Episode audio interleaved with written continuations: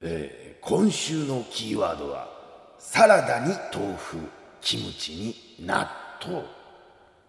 それでは今週も試して合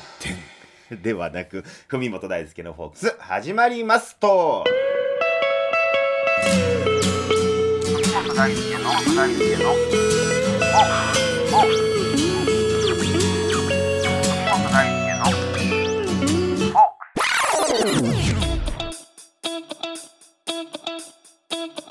はいどうもよろしくお願いします。私神戸発平成のフォークシンガー文元大輔です、えー今回でこの放送第14回目ということなんですけども、えー今回の冒頭はですね立川志の輔さんの似てないものまねから始まったわけなんですけども、えー冒頭の言葉ですね、えサラダに豆腐キムチに納豆ということなんですけども、えまあ、どういったことかと言いますとその一つ皆さんに尋ねてみたいことでもあるんですけどもその皆様は何かその自分の中でルーティンーンってあったりしますか？僕ねこのサラダに豆腐キムチ納豆っていうのを最近の晩ご飯のルーティーンというか、まあ、組み合わせにしているわけなんですけど、まあね、ダイエットも兼ねて何よりこのままではさすがにいつか体壊すなと思いまして。うん。でね、朝はね、100均で買ったサプリメントを山盛り飲んでいるんですけど、あの、100均のサプリメントってほんまに効果あるんですかね、あれ？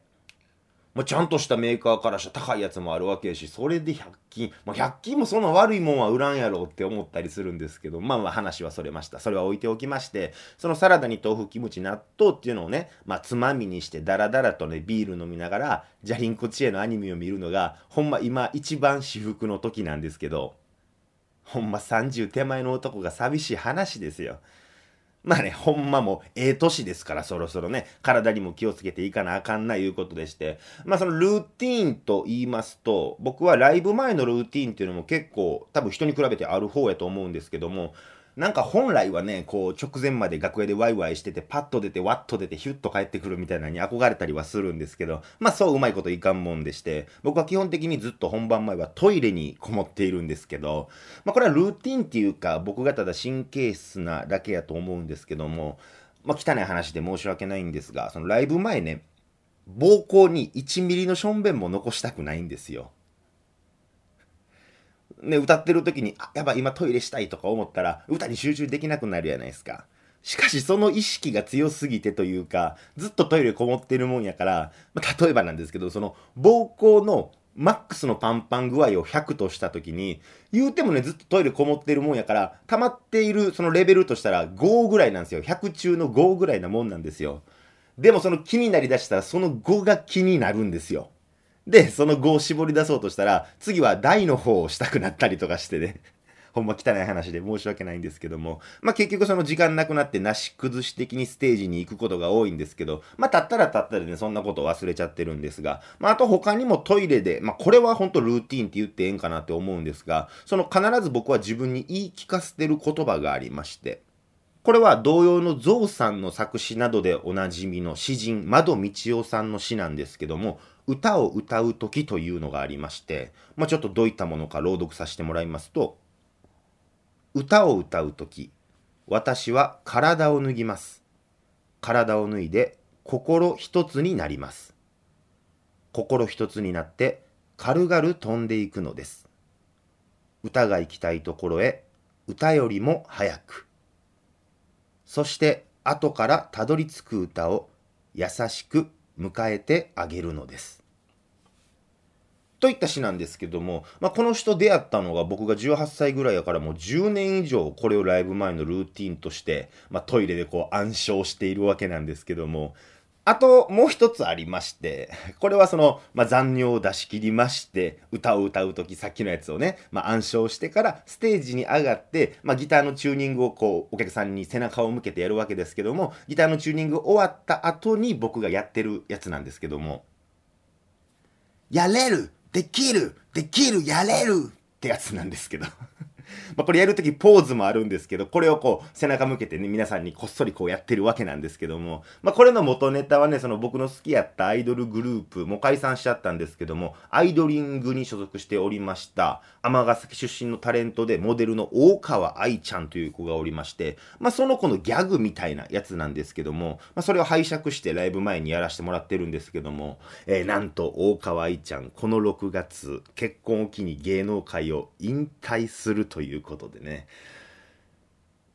いやもうこれからも大川愛ちゃんの意思を引き継いで僕はこのやれるできるできるやれるのルーティンを続けていきたいなと思ってるんですけど誰の意思を引き継いどんねんっていう話で。ということで今日も弾き語りからお楽しみください。えー、こちらは先ほど紹介した歌を歌う時と同じく窓道夫さんの詩に僕がメロディーをつけたものです。えー、最初に言うときますが別に手を抜いているわけではございません。ということでどうぞ。のみという歌を素晴らしいことがあるもんだ。のみがのみだったとは象ではなかったとは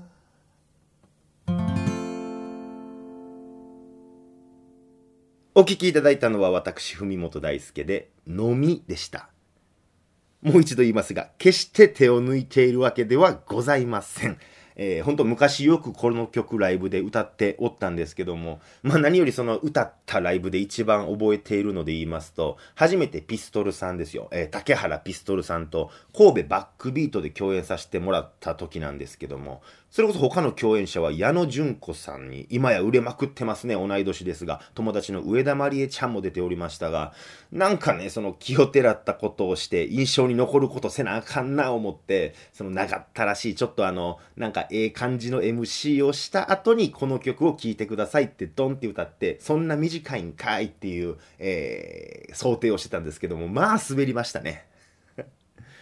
まあ、この滑ったのはただの僕のせいで、その歌詞の内容は本当に素敵なんですよ。えー、素晴らしいことがあるもんだ。飲みが飲みだったとは、象ではなかったとはと。えー、いうことなんですけども本当にその窓道夫さんの作品全てに通じることでもあるんですが簡単な言葉でその本質をぐっとこう掴んでくれるというかまあ、その当たり前っていう言葉で片付けがちなことの中にこそ、まあ、本質、まあ、本当のことっていうのはあるんだよっていうのを教えてくれているような気がします。これはね、その裏を返すと、本質っていうのは、もうその僕らの当たり前の中にすでにあるんやなって、え思ってまして、まあ、そんな中でその新しい解釈をってこう試行錯誤ね、音楽にしろ詩にしろ何でもそうですが、してる方っていうのはもちろん素晴らしいんやけども、まあ、その僕が音楽でやりたいことっていうのは、その本質っていうのを丁寧にね、壊さず掘り起こせるか、うん、ちょっとややこしい話になるかもしれませんが、もちろんその曲っていうのは僕が歌詞を書いてメロディーを作って楽曲になっているわけなんですけども、その楽曲っていうのはもともとメロディーも歌詞もあって、あったものを僕がその本来そいつが言いたかったこと遺跡を発掘するみたいなことかな？その遺跡のってこう、えー、砂とか埃をどけて、あ、やっと完成したっていうか、復元したっていうか、遺跡を発掘するみたいな作業なんかな、曲を作ることっていうのは、えー、最近そんな風を持ってまして、まあそういう本質を伝える、そういう、えー、元あったものを、えー、ちゃんとこう、えー、形にしてあげるっていうのが、まあ僕がやりたいフォークソングなのではないかなと、えー、ちょっとややこしいですが、最近そんなことを思ったりします。あと一つだけ言うて、あの、窓道夫さんの詩なんですけども、ちょっとね、これはどうしても紹介したいんですけども、まあ、リンゴという詩がありまして、ほんとこれ大好きなんですけども、ちょっと、えー、朗読させてもらいます。リンゴを一つここに置くと、リンゴのこの大きさは、このリンゴだけでいっぱいだ。リンゴが一つここにある。他には何にもない。ああ、ここであることとないことが眩しいようにぴったりだ。ほんま普段ひねくれてばっかおる分、こういう言葉がガンとこうストレートに入ってくるんですかね。え、いつまでも胸に留めておきたい言葉ということでご紹介させていただきました。え、気になった方はぜひ窓道夫さんの詩集手に取ってみてはいかがでしょうかということで、文本大輔のフォークス、まだまだ続きます。